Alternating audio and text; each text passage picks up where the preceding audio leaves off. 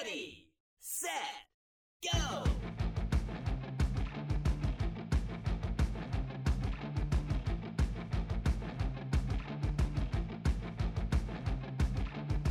Welcome to the EV Diaries, your place for electric vehicles in small town America. There's been a lot of EV activity in the news lately. Of course, today, September 22nd, 2020, is Tesla Battery Day, and we are expecting new grand things on the battery front. This is like a new big deal for them, and it's going to delay bringing the Cybertruck to market, but there could be some interesting things come out of it. Speaking of trucks, Nikola has proven to be less than lustrous this week. It seems they faked their videos of their truck in action to promote confidence in their investors. It cost their founder, Trevor Milton, his job, and who knows what the fallout will be when it's all said and done. I mean, we are talking fraud. Their whole brand may be, as Zig Ziglar said, cooked in the squat. I mean, really, would you buy a car from someone you know to be a liar? Nikola had just crawled into bed with GM for $2 billion. Of course, GM got 11% of Nikola and a bit of a black eye through all this, um, this scandal, although it is just a glancing blow. I believe GM is less than genuine when it comes to EVs. I believe they're talking big just to hedge their bets to see how this EV thing goes. In the meantime, their research and development is a tax write off.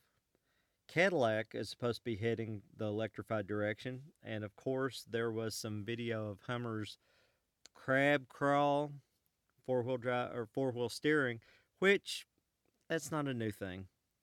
Here's my thing about GM and Hummer GM had Hummer to begin with after it was demilitarized, and the original Humvees are awesome.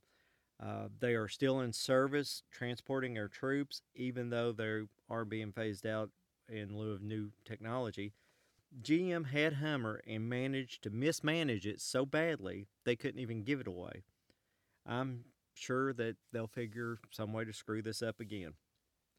Here's the point GM is missing in all of this EVs could be their saving grace, and they won't need any more bailouts in the future.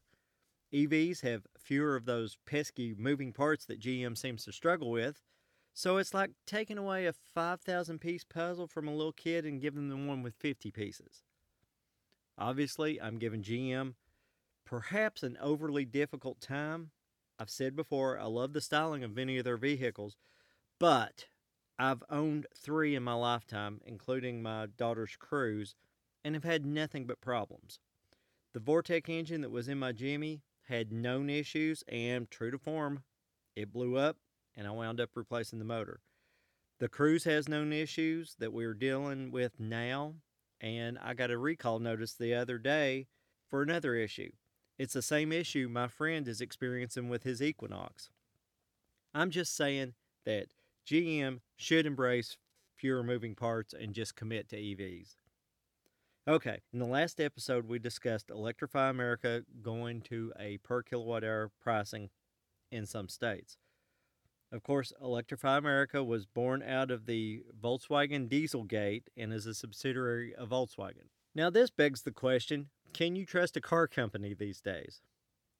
Now, I'm not bashing Volkswagen at all, far from it. I owned a Jetta for a long time and it was a great car. It was sporty, fun to drive, the e-Golf looks like a very solid EV choice, and the new ID4, which should be available in 2021, looks like a great offering, which brings us back to Electrify America. It was announced that you will get three years of DC fast charging included with the purchase of the ID4. Electrify America has approximately 2,700 DC fast charging stations nationwide and that they're going to expand in 2021. So I say good for Volkswagen. They're following Tesla's model and supporting after the sale and not waiting for a third party to do it. Even though technically Electrify America is a quasi third party, but it's still a good partnership and use of resources. And that ladies and gentlemen, brings us to today's discussion of the United States Department of Energy webinar from last week on economic feasibility. One of the topics that quickly came up was the operational cost for having an EV, which we have discussed at length here. We know that charging an EV at home is by far more economical than operating a traditional internal combustion vehicle for almost everybody who doesn't live in Detroit. If you're new here, there was a study on cost, and Detroit got the short end of the stick at every turn. Sorry, Detroit. I know it's hard. The presenter that was leading this part of the discussion quickly acknowledged that the savings help bring cost parity to traditional ICE offerings, but all that goes away when you're talking DC fast charging. EVs operating on DC fast charging are not economical at all, not to mention what it does to the lifespan of the car. Consider that Electrify America is offering a 43 cent per kilowatt hour price for DC fast charging.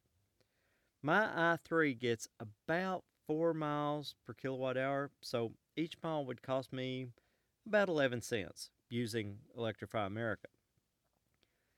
150 miles would cost me roughly $16.50. Now, I don't know why I picked 150 for my example. My car doesn't have that kind of range, but it seemed like a nice round number. Right now, gas is roughly $1.79 per gallon where I live. I know it may be higher or lower wherever you are. We are talking small town America after all. There's trade offs. A car getting 35 miles per gallon would use about four and a quarter gallons of gas or about $7.60 for the same 150 miles. In comparison, DC fast charging is much more expensive. The real caveat is that 80% of charging is done at home, where I pay about 9 cents a kilowatt hour. Again, it's trade offs. And I know that I'm averaging about 2.2 cents per mile. So that $7.60 worth of gasoline just became $3.30 for me. The truth is that DC fast charging is almost five times more expensive than charging at home, and it's almost twice the price of gasoline. That led into a discussion on rate structures. Many utilities offer special EV rates or time of use rates for homeowners with EVs. Some require a second meter. Now, my cooperative does not offer either one. But hey, we are ridiculously cheap in comparison to other places in America.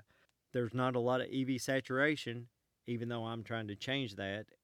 And it's hard to get people to voluntarily adopt a rate that on the front looks like it would cost more or would require work.